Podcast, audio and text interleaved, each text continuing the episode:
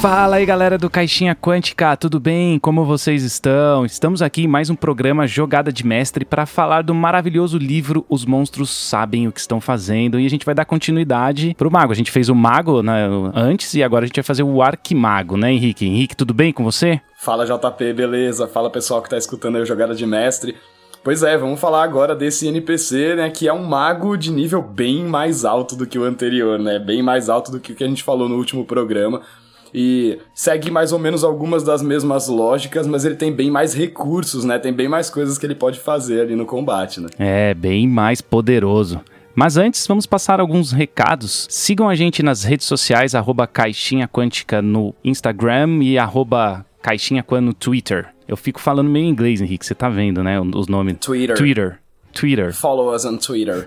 e para ouvir todos os programas do Jogada de Mestre, www.caixinhaquântica.com.br e lá você acha tudo que eu e o Henrique já falamos, meu, falamos muita coisa. E se quiser também virar um apoiador do Caixinha Quântica, é arroba Caixinha Quântica no PicPay ou apoia.se barra Caixinha Quântica no Apoia-se, beleza? É isso aí. Vou fazer recado rápido mesmo. Quero mandar um abraço pro meu amigo Douglas Caneda do Sebo RPG. Segue ele lá, arroba SeboRPG no Instagram e no YouTube. Como é que faz para achar vocês aí, Henrique, da Torre? Bom, a Torre do Dragão é um jeito mais fácil pelo nosso site, torredodragão.com.br. Né, para quem não conhece, nós somos uma empresa de narração profissional de RPG e fazemos eventos, no momento só online, né, mas em breve voltando para o presencial também. E lá no torredodragão.com.br você encontra todas as informações sobre os nossos serviços né, e encontra também os links para as nossas redes sociais, né, e para o nosso servidor do Discord também, onde estão acontecendo os nossos eventos e as nossas mesas online. Beleza, passados os recados, vamos entrar aí, né, no Arquimago, né, Henrique? Bora? Bora, vamos nessa. Vamos falar do Arquimago,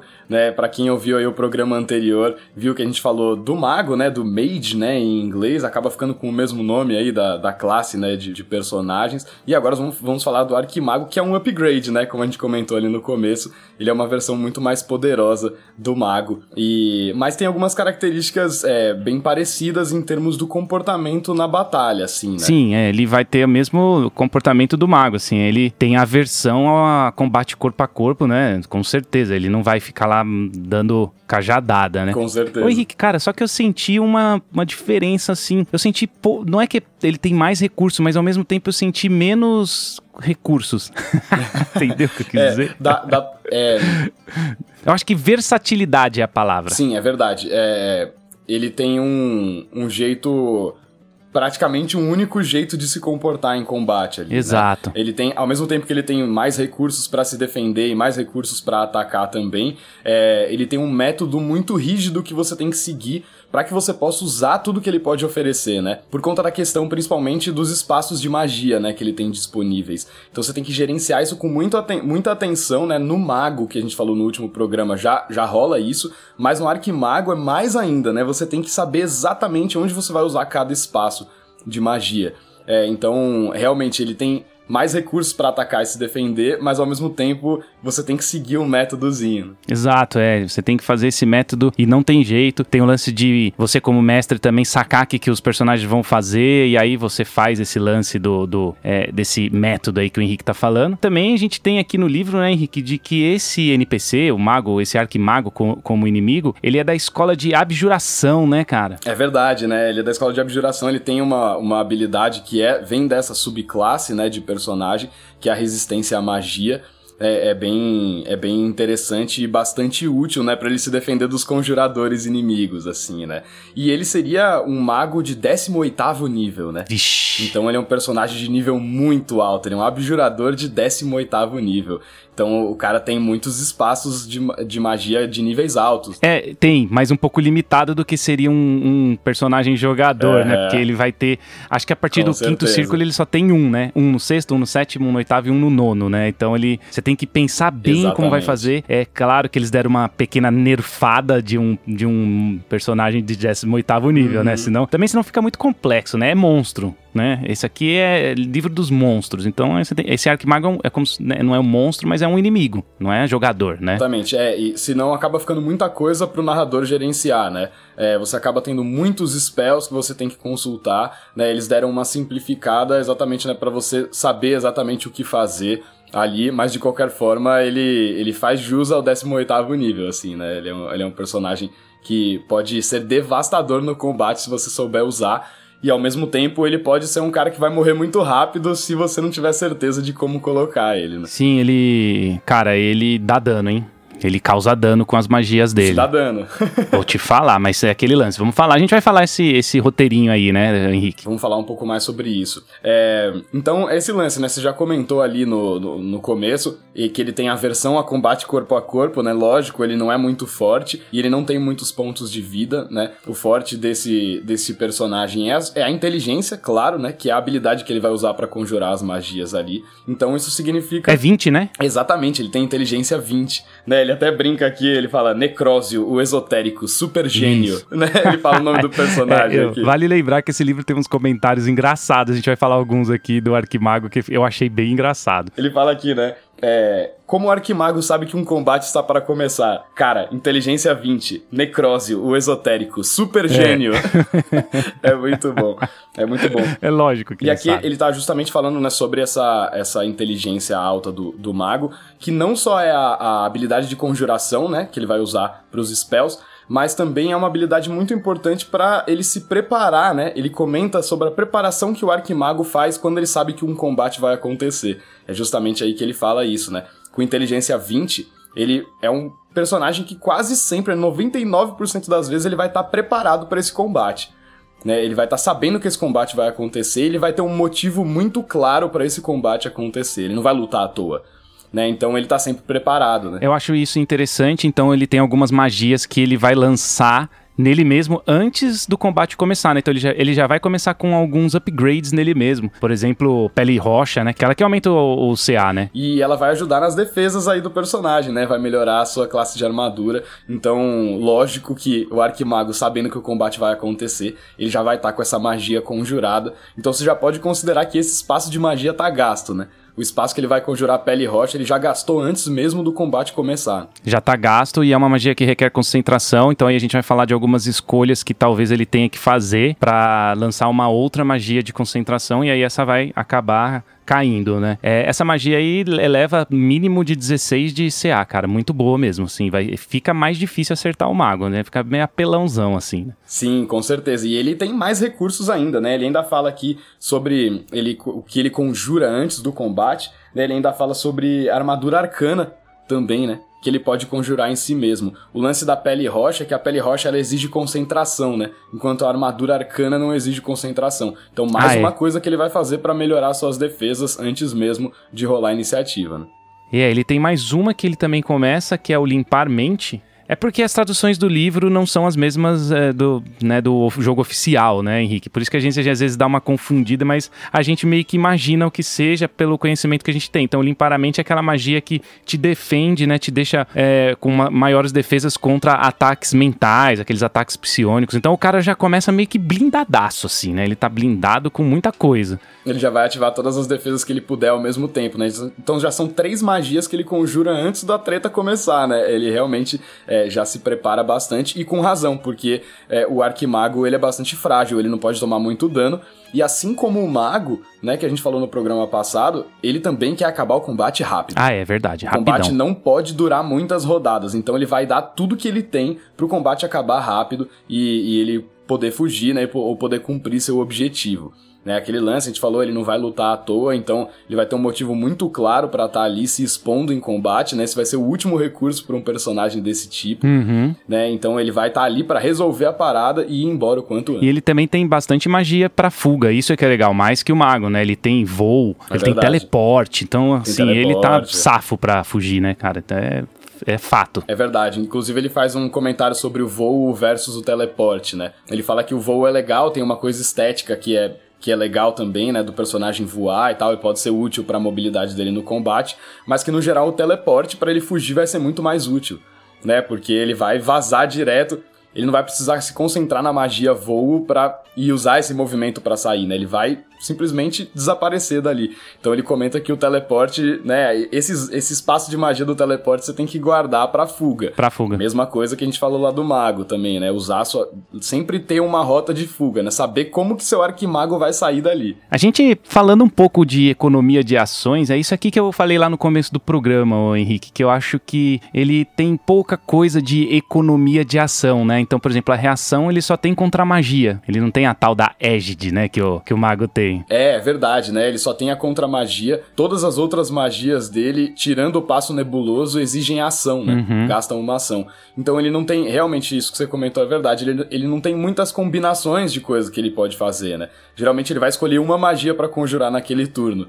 Né, vai, que vai ser essa vai ser a ação dele, né? Se movimentar e conjurar aquela magia e se defender das magias que vêm na direção dele, nas, das magias dos inimigos, com a contra-magia, sempre que possível, né? mas realmente ele não tem muitas combinações de ações que ele pode fazer. É aquilo que eu falei de versatilidade, né? Eu achei ele um pouco menos versátil que o mago. Né? Escolhas dos designers, né? Ele é mais poderoso e o mago tem mais versatilidade no, no quesito economia de ação. Sim, sim, com certeza.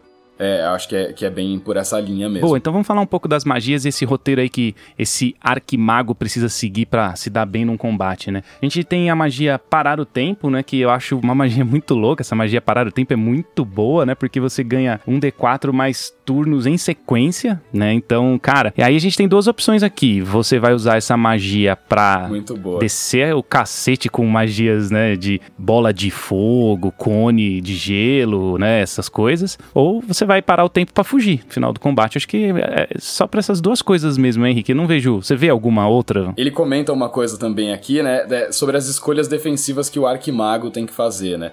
Então, é, ele também sugere que você possa usar parar o tempo logo no começo do combate, assim que o Arquimago descobrir o que, que tá dando mais dano nele, né?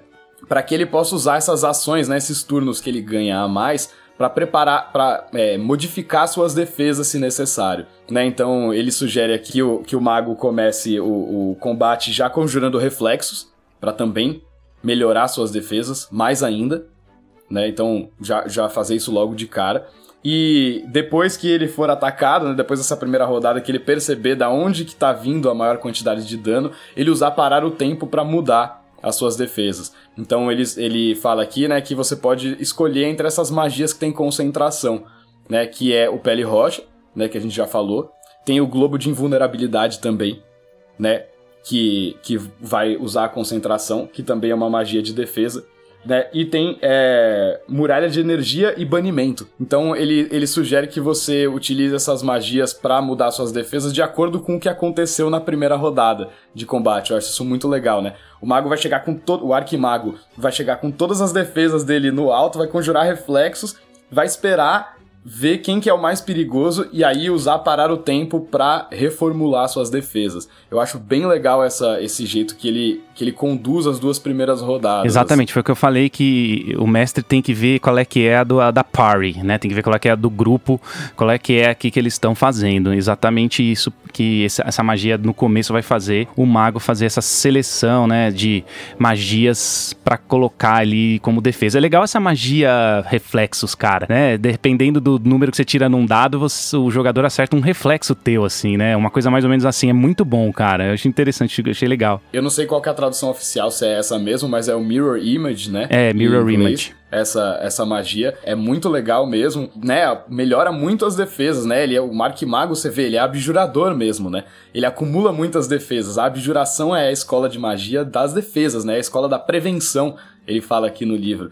Então é muito interessante você ver como isso influencia no comportamento do, do, do NPC que você tá controlando. Outra que é sacanagem é banimento, né, cara? Você vê dois personagens que estão dando maior, maior porrada, maior dano em você, você vai lá usa banimento, ou que pode vir a dar, né? Tipo um bárbaro e um guerreiro. Você vai lá e usa banimento, joga os caras pra uma outra dimensão, no outro plano existencial, existencial é. velho, e já era, né, cara? Olha que que coisa apelona. Você tira os, os, players do jogo, cara. É, sensacional. E, e aí, é bem legal isso que você comentou, é legal a gente falar sobre quando que que ele vai fazer cada escolha. Então, o Pele Rocha vai defender o Arquimago mais dos ataques físicos, por conta do lance da classe de armadura e tudo mais. Enquanto o Globo de Invulnerabilidade vai defender o Arquimago contra magias de nível baixo ou médio. É, e o banimento, vai, ele pode tentar tirar um ou dois inimigos do campo de batalha por um tempo, contanto que eles não tenham carisma muito alto, né? Porque é uma jogada de, de carisma, né? Para se defender do banimento. Então ele fala, não usa, não usa o banimento num bardo,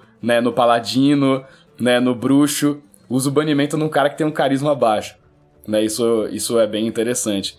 Então ele fala para você observar isso, né? É, exatamente. Ele fala que é, para usar esse banimento nos oponentes que estão causando mais dano do que todos os outros combinados, né? Então você vê ali o tanto de dano que tá dando e aí você usa o banimento. É muito legal. Então basicamente ele fica com se se você tá sofrendo mais dano de ataques físicos, mantenha o pele rocha. Se você tá sofrendo mais dano de magia, faz o globo de invulnerabilidade. Se tem algum um ou dois personagens que dão muito mais dano do que os outros, você é, conjura é, você conjura o banimento né, nesses personagens e para tentar tirar eles do campo de batalha. Então são basicamente três coisas que você pode escolher ali dependendo do que acontecer nessa primeira rodada. É, aí tem mais uma que tava deixando passar aqui, que é concentração também, que é muralha de energia, que é para você usar ela ah, quando verdade. tem muito ataque à distância, né? Que aí você já faz a muralha e você já uhum. elimina aí os ataques que estão vindo à distância, arqueiros e coisas afins. É verdade. Né? Ele faz até um comentário bem legal sobre é, a muralha de energia,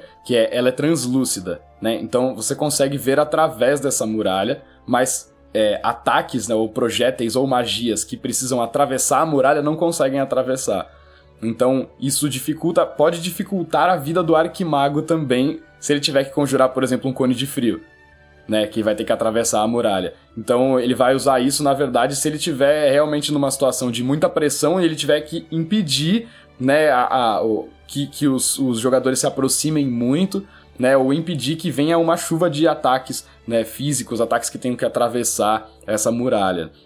Então é meio que um último recurso, né? Se essa primeira rodada for muito ruim, ele pode usar essa muralha para se defender e tentar é, é, se reposicionar na, na, na batalha. Né? Isso mesmo. Aí você falou aí do cone de frio, cone de gelo, né? Putz, aí ele fala aqui no livro que essa magia é para usar o quanto antes. Você vai pegar ela e já jogar, castar ela, porque 8 de 8 pontos de dano gélido, né, cara? Então ainda pega em massa, né? Meia dúzia de personagem. Essa aí tem que ser logo, né? Essa tem que ser logo, assim como o mago, né? É, é, ele vai procurar usar essa magia o mais rápido possível e sempre pegando a maior quantidade de alvos possível. Né? Então, é, ele até comenta sobre você usar essa magia o mais rápido possível antes que os jogadores se aproximem, né? antes que os personagens se aproximem, porque é mais fácil você pegar mais personagens se eles estiverem longe por conta do formato do cone, né?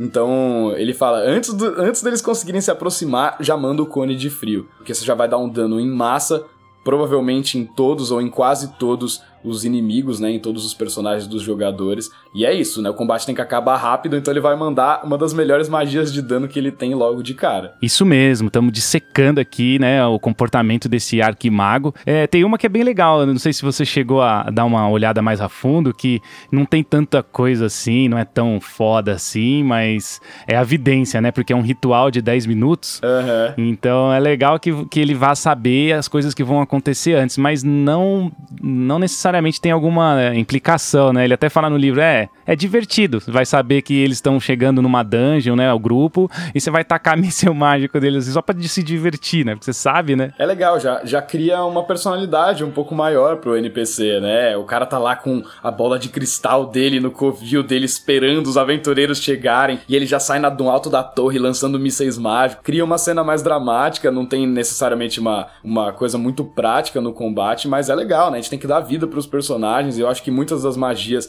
que não são úteis em combate servem para isso, pra gente dar vida, né? Criar características legais para esses monstros e NPCs. É, você abre para interpretação, né? Também não é só uma máquina. É legal esse exemplo que você falou, né, cara? Pô, fez o ritual lá de 10 minutos, soube que os personagens vão chegar, estão entrando numa torre, você aparece lá em cima, solta míssel mágico, nem é uma magia tão importante pro, pro arquimago, né? É, aliás, é engraçado que ele fala dos mísseis mágicos no livro, né, Henrique? É, verdade, eu tava, eu tava vendo isso exatamente agora, enquanto você falava. Ele fala assim, né, cara? É, míssel mágico, assim, é, cara, não é uma magia que dá tanto dano assim, então é melhor deixar é, os brinquedos de lado, né? Não é pra você ficar pensando muito no míssel mágico, não. Nem os, como no, no, no, exemplo que a gente deu do mago também, não é pra ficar colocando o míssel, o míssel mágico em níveis, em slots acima, assim, que é desperdício, porque ele tem outras magias que causam mais dano do que o próprio míssel mágico em slot maior, né? Então deixa os brinquedinhos de lado. nível É pra nível 1. Sem dúvida. Sem dúvida, deixa os brinquedos de lado. É, exatamente, né? É, infelizmente é uma daquelas coisas que acontece, é uma magia que se torna obsoleta, né? Quando o personagem tá no nível muito alto, é, essa magia se torna inútil, né? Basicamente, isso acontece com os personagens dos jogadores e muitas vezes isso acontece com os NPCs e monstros também.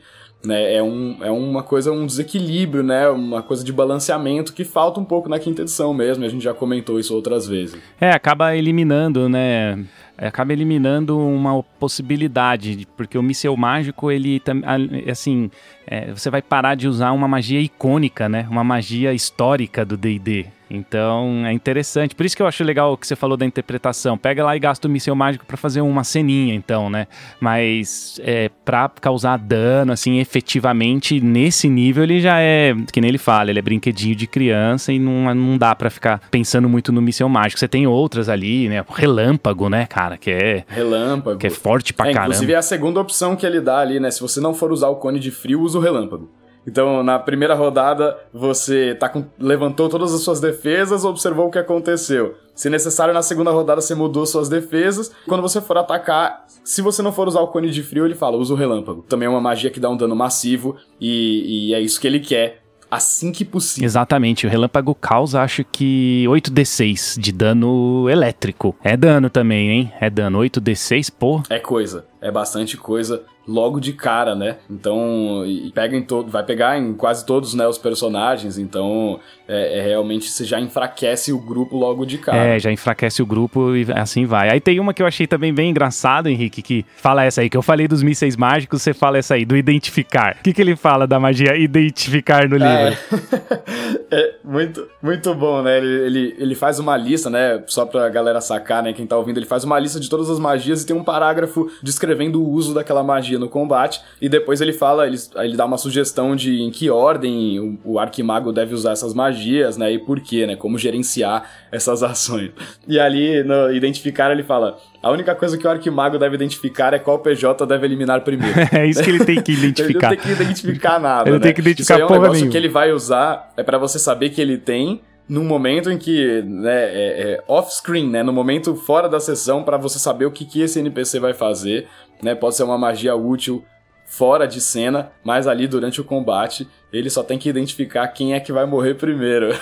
tem outra magia que eu gosto muito dele também, que é o passo nebuloso, porque aí sim dá para fazer uma economia de ações, porque ela custa uma ação bônus. É só ruim que você vai ter que usar depois com, com o Arquimago um, um truque, né? Porque você vai ter usado magia na ação bônus e aí a outra ação é um truque. Uhum. Então você vai pegar ali normalmente Exatamente. o toque chocante, né? Uma coisa assim. Mesmo assim, toque chocante 4 de 8 pontos de dano, né? Mas aí você tem que fazer uma jogada de ataque. É sim. ruim também, na verdade, porque você é, vai ter que estar tá perto. E você tem que estar tá no é, corpo a corpo, agora, né? Eu fui, eu fui raciocinando aqui, tá vendo? É isso que o livro faz com você. É, então, é muito legal. Ele faz você realmente pensar no passo a passo ali, né?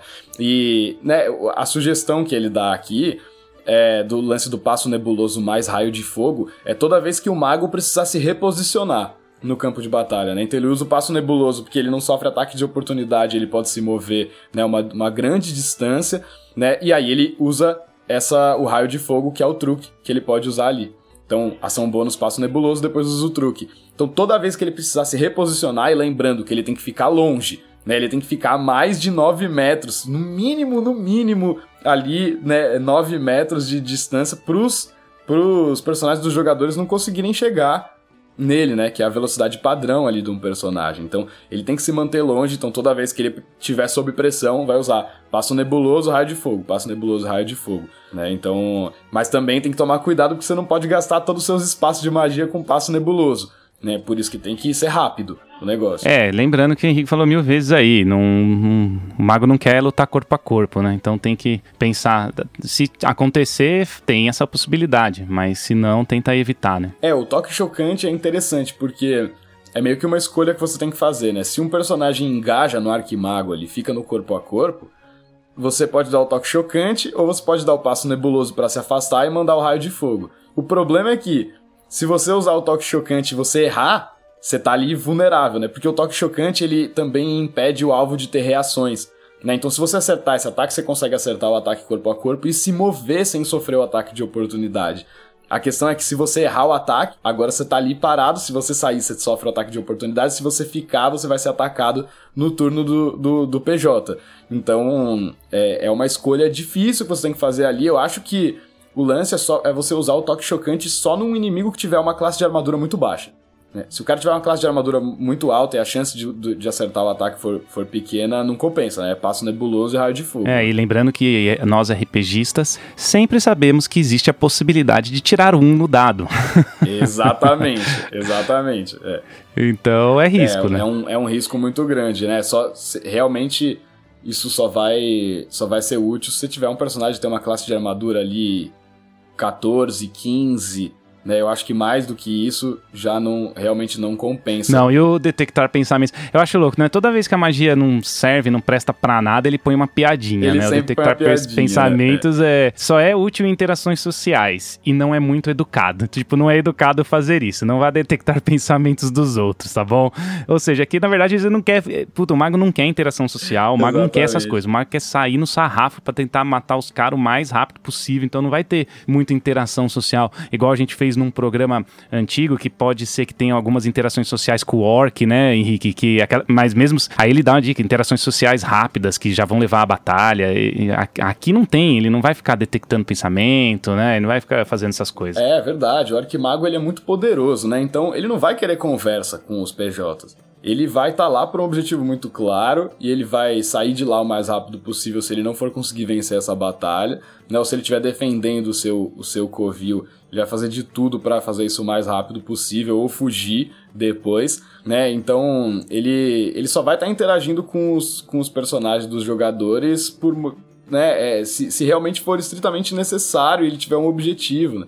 Então ele, ele, não vai estar tá interagindo, conversando com eles, considerando o arquimago maligno, né, do mal. Lógico, você pode ter um arquimago que é um aliado, né, que é um NPC aliado, mas aí eles não vão entrar em combate, aí nada do que a gente está falando aqui vale, né? Então a gente está é, tá pensando no arquimago Merlin, né? maligno, né? Um cara que vai ser inimigo do, dos jogadores. Então não tem conversa mesmo, ele vai estar tá lá para resolver o problema. E aí, cara, contra a magia, né, que a gente falou logo no comecinho ali, mas também é uma magia que é importante, porque assim, você tem que ver se vale a pena usar ela, porque ela, você tem que ver que ela se sente livre para ampliar ela até o quinto círculo, né? Que é uma vez, você vai evitar o dano, usa contra magia. E aí você só usar contra magia para magias que estiverem afetando diretamente o arquimago. Ele não usar para nem para ajudar um aliado, nem para tirar uma magia que está sendo utilizada entre os próprios PJs, né? Um cara dando um buff pro outro, por exemplo. Né? Então, é, ele só usar realmente para evitar tomar dano. O negócio dele é evitar tomar dano, é um abjurador. É isso que ele vai fazer. Legal, eu tô terminando de ler O Senhor dos Anéis, O Retorno do Rei. É claro que não tem muito a ver com o mago de D&D, mas eu fico pensando no arquimago, toda vez fica vindo Saruman na minha cabeça, saca? Assim, tipo, um, um arquimago bem filha da puta, meu, assim, bem sacana, né? Porque é... o que esse livro faz é isso, né? É, de, é, é para deixar os PJs é... com raiva, né? Ele otimiza tudo que o personagem tem. Se você jogar o arquimago, cara, ele tem pouco ponto de vida. E se você jogar magia errado, começar, ou sei lá, fazer aleatoriamente, ah, vou jogar qualquer magia e sair jogando, jogando, jogando e não, não usar essa tática, ele vai ser facilmente, né, abatido, né? Não vai criar nenhum desafio, né? Ele tem que ser usado. Ele é um desses monstros que tem que ser usado de uma maneira bem específica. Você tem outros monstros que são muito mais simples, que o negócio dele é anda e ataca, anda e ataca. Mas é, para você criar realmente um, um, combate interessante com um personagem desse nível de complexidade, você tem que pensar nesse passo a passo mesmo, senão né, vai parecer um inimigo que você vai apresentar ele ali pros PJs. E vai parecer um negócio super desafiador, super difícil, né? Nossa, isso aqui vai ser um combate épico. E acaba em duas rodadas, né? Três rodadas. Porque os caras é, é, conseguem cercar o mago ali. Então tem aquela coisa de equilibrar a economia de ações, né? O arquimago não vai estar sozinho contra um grupo de 4, 5 PJs. É, ele vai ter minions, ele vai ter alguém trabalhando para ele, né? Ele vai, vai ter alguém ali é, que, que, seja que seja abaixo dele hierarquicamente, né? Que ele esteja comandando, porque senão ele não vai dar conta da economia de ações, né? Ele precisa ter é, alguém ajudando ele na quantidade de ações que ele vai ter por turno, né? Aquilo que você falou lá no começo, ele não tem é, é muita combina muitas combinações diferentes, então você tem que pensar nisso, né? Você tem que ver quantos monstros você vai colocar junto com esse arquimago, Porque ele sozinho não vai dar conta, Mano, não. eu tava jogando Dragon Rush com os padrinhos e madrinhas do Caixinha Quântica. Dragon Rush é uma aventura muito legal, né? Já comentei dela aqui. É porque a gente tá chegando no fim. E a dica, né? Porque na correria de preparação, às vezes eu de, você deixar passar alguma coisa importante, né? Do, do monstro ou do NPC, né? Por isso desse livro ser tão importante. É, eu, na hora, Henrique, eu coloquei lá os monstros, mas eu tive que preparar muito rápido e eu deixei escapar uma, uma habilidade muito importante de um, de um NPC lá, que é quando tem algum mínimo batalhando junto com ele, ele tem vantagem no na ataque, né? E eu coloquei ele sozinho, vindo por trás, tentando, né, fazer um, uma surpresa tal. E acabei errando, né? E aí, assim, deu. A, a, batalha foi legal, deu bastante dano nos personagens, mas não caiu nenhum. Eles conseguiram matar todos, nível 4 já, né? Que é um nível mais fortinho e tal. Pô, se eu tivesse colocado isso, um tinha deitado, pelo menos, para dar uma emoção a mais, né? E acabei deixando passar. E na hora eu pensei, putz, olha eu aqui, falo tanto dos do, monstros sabem o que fazem e eu não tô sabendo o que fazer. Fui olhar depois, quando ele tava com um ponto de vida e sozinho. Aí eu falei, puta, agora não tem mais jeito. Mas acontece, né, cara? RPG é, um, é sempre um experimento, né? É, você nunca tem como prever o que vai acontecer exatamente, né? Você tá sempre improvisando constantemente na mesa, então às vezes você vai deixar escapar, até, até em prol de fazer o jogo correr, né? De deixar a coisa andar, não travar o jogo para ter que ficar consultando coisas. Então eu acho que é sempre um equilíbrio, né? Acho que não existe o combate perfeito, não existe a sessão perfeita, né? Existe aquela sessão que você consegue conduzir bem como narrador é, e, e como que você sabe se você fez isso? Se os seus jogadores se divertiram e curtiram e saíram felizes, entendeu? Dali. Né, se eles viveram emoções intensas ali, se o negócio, né, se as pessoas engajaram, então não existe essa coisa do, do, do perfeito, né? É, exatamente. É, se divertiram, sim. É que você, como mestre, fica até meio, nossa, podia ter deixado mais difícil, mas não, não, mas claro, não foi o acontece. caso. Então acontece, tá? É normal. É, também não sair me culpando, não. Até porque é bom, porque o online Com hoje certeza. em dia, né, que a gente joga online, ele não dá para ficar igual né, na mesa. Se fosse na mesa, a gente ia demorar cinco horas, aí ia dar pra preparar bem uma batalha, né? Que durasse uma hora, mas a gente tem duas horas e meia, três horas no máximo do online ali, né? E não dá pra. Também, às vezes, você acelera um, um combate. Você vê que o combate tá demorando muito, tem muita história para acontecer, tem que a, a, a história avançar, então você acelera. Foi o que você falou, né? A agilidade também no combate ajuda muito. É, exatamente. Às vezes você tem que abrir mão de, de, de algumas coisas em prol de outras, não tem jeito, faz parte de narrar RPG. E isso é uma das coisas que eu acho mais legal, né? Você nunca tá 100% pronto. Pode ter se preparado muito bem. Eu acho que você tem que fazer isso, né? Especialmente se a gente, né, a gente tá falando aqui de narrar para os padrinhos, de narrar em eventos, de narrar para pessoas que estão contratando a gente. Então você tem que estar tá muito preparado. Mas não existe estar 100% preparado. Você sempre vai ter que tirar coisas da cartola ali na hora. E por isso que é tão legal ter um guias como esse, né? Pra gente ter recursos para conseguir enxergar a coisa de uma forma é, mais aprofundada. Você, você comentou de um exemplo aí, eu passei por uma coisa muito similar, estou narrando uma, uma campanha para uma mesa que a gente já tem aqui na Torre do Dragão há um tempão, o pessoal joga com a gente aí há mais de um ano já. E eles estão começando, na verdade, uma campanha nova, estão com personagens de nível baixo agora. E eles estão em conflito com os do Ergar. É um grupo só de anões, é uma parte só de anões. E eles estão num conflito contra os do Ergar. E o primeiro combate, né, logo na, acho que na primeira ou segunda sessão que eles tiveram com, com os do Ergar, é, eu, eu não fiquei satisfeito, eu achei que poderia ter sido mais difícil. E aí eu fui, peguei, vim, li o livro aqui, vi e falei, ah, legal, o Duergar usa essa habilidade de aumentar assim, assim, assado. Quanto, né, qual que é a proporção, né, que eles vão estar tá em relação aos jogadores em números, né, em quantidade de Duergar. Né? Depois eu olhei os outros uhum. que eram aliados dele, como que eles se comportariam também. E depois tivemos uma, uma sessão que foi um combate histórico, assim, que, né, foi um negócio que durou horas e foi super Aí, tá intenso tá e todo mundo no limite de recursos de vida e tal. Então, é isso, tem que experimentar, errar, consertar, né? Não e não se deixar desanimar pelas coisas que você não ficou 100% satisfeito, né? Porque o, o, trabalho do mestre nunca termina, é uma você tá sempre moldando, sempre, sempre, constantemente o seu jogo, né? Isso, muito bom, cara. A gente até saiu um pouco do mago, mas tem a ver porque é NPC, é batalha, é o que a gente tá falando aqui, diversão, né? Tem mais alguma coisa? A gente falou bastante, a gente passou bastante coisa, né? Acho que o mago também vai fugir, né, até a certo ponto de pontos de vida, né, Henrique? É 39 que ele fala, né? Exatamente, eu acho que essa é a última, é, a última coisa legal para falar do mago, do arquimago aqui, assim, nesse momento, é esse lance, né? Quando que ele vai fugir? Então, analisar, né? Se ele tá. Ele mede no jogo aqui o, se o personagem tá ferido, gravemente ferido, né? Moderadamente ferido, ele tem níveis de acordo com a porcentagem que ele já perdeu de vida ali, né? Então ele fala aqui exatamente o que você falou, né? Se ele tiver é, com 69 pontos de vida ou menos, ele tá moderado, né? É, e se ele tiver com 39 pontos de vida ou menos, ele tá gravemente ferido. Então, nessas duas situações, ele vai considerar o que que qual vai ser a, a, a, o próximo passo dele, né? Então, se ele tiver moderadamente ferido, mas ele o arquimago perceber que ele pode ganhar aquela batalha, que ele tem grandes chances de ganhar aquela batalha, ele vai ficar, né? Se ele tiver um, um bom motivo para isso, claro. Mas é verdade, se ele tiver muito ferido, se ele tiver gravemente ferido, aí ele vai fugir, mesmo que ele tenha um bom motivo para continuar lutando, né? Porque é, é aquilo, ele vai preservar é, a, a, sua vida ao máximo, né? O instinto de autopreservação vai ser muito grande. Ele é um cara que tem uma inteligência muito alta e uma sabedoria bastante razoável. É, 20, então, né? Exatamente. É, ele é, é um cara que ele não vai dar a sua vida em vão. Se tiver gravemente ferido, ele vai rapar e vai usar aquele teleporte que você guardou ali, se você seguiu o roteirinho. Sim, é para guardar, hein, gente?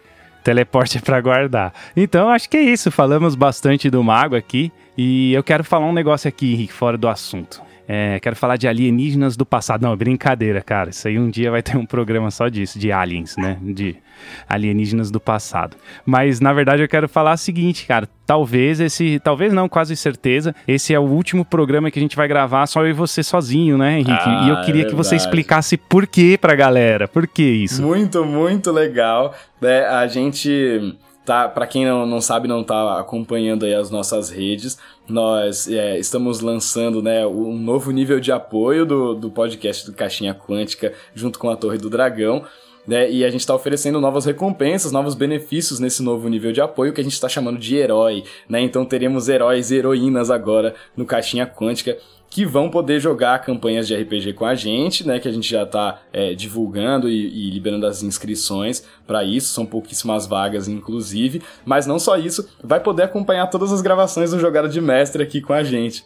Né? Então, é, a partir da nossa próxima gravação, essa assinatura já vai estar acontecendo e vamos receber os nossos heróis e heroínas que vão estar vão tá interagindo com a gente aqui no chat né, interagindo com a gente durante a gravação do programa e vão poder acompanhar todas as besteiras que a gente fala, as coisas que a gente fala de alienígenas do passado, as piadas que a gente corta do programa e, e vão poder acompanhar com vídeo também, né, ver as nossas carinhas aqui enquanto a gente conversa, interagindo com a gente pelo chat. Então vai ser uma experiência muito legal, né? A partir de agora, o Jogada de Mestre tem esse plus a mais, o famoso plus a mais. É, um plus. E é legal que vai mudar um pouco a dinâmica do nosso programa, né? Talvez esse seja o último assim porque se tiver, né, às vezes a pessoa mesmo apoiando pode é, não conseguir entrar no dia tal, né, mas a gente tem bastante gente interessada, pode ser que na maioria dos programas a gente vai ter isso, então vai mudar um pouco da dinâmica, né, a gente vai abrir uma hora para ler o chat, né, comentar, falar algumas coisas, então vai ser um programa um pouquinho diferente, assim, do que ele é hoje. A gente vai manter a essência, né, Henrique, que é o um negócio de falar de RPG a fundo, regras, claro, táticas claro. e blá blá blá. Era isso, que ia, era isso que eu ia falar, né, quem já gosta do Jogada de Mestre não vai perder em nada. A gente vai continuar fazendo o programa, né, é, seguindo as mesmas diretrizes que a gente segue, só que a gente vai ter, né, essa, a gente vai acrescentar esse lance de conversar com as pessoas, interagir com os comentários, que eu acho que só tem a agregar né? Eu acho que quem já gosta do jogada de mestre vai tender a gostar mais ainda, porque vão ter outras perguntas e outras coisas que às vezes não surgem na nossa conversa e que nossos heróis e heroínas vão poder trazer Exato. aí, né? É isso aí, bem falado, muito legal. É, primeiro aí a, a gente está dando preferência para os padrinhos e madrinhas do Caixinha Quântica, mas eh, logo mais, em pouquíssimo tempo aí, a gente vai, vai ter aberto isso aí para todo mundo, né, Henrique? quem sabe enquanto você está ouvindo esse programa, talvez nem tenha mais vaga, hein? Dá uma olhada lá, já corre lá, vê se as vagas gerais estão disponíveis ainda, né, para você vir Exatamente, para você, vocês virem jogar com a gente e virem participar do Jogada de Mestre e ter todas as outras recompensas. Vai ser muito legal. Estamos animadíssimos com essa novidade. Então é isso aí, pessoal. A gente abriu aí nas semanas anteriores para os padrinhos e madrinhas do Caixinha Quântica de modo exclusivo, mas agora tá aberto geral, né? Mas não vai ficar por muito tempo porque tem a limitação de mesa, porque esse, esse apoio ele libera para vocês jogarem com, o, com a Torre do Dragão, que são mestres profissionais, e eles têm limitação de pessoas, né? Então a hora que fechar a mesa vai fechar, não é para sempre. Acho que é isso, né, Henrique? Beleza, então, pessoal. Obrigado aí pela audiência. Vamos ficando por aqui. Eu vou ficando por aqui também. Um abraço e até a próxima. Valeu demais, galera. Até o próximo Jogada de Mestre. Um grande abraço.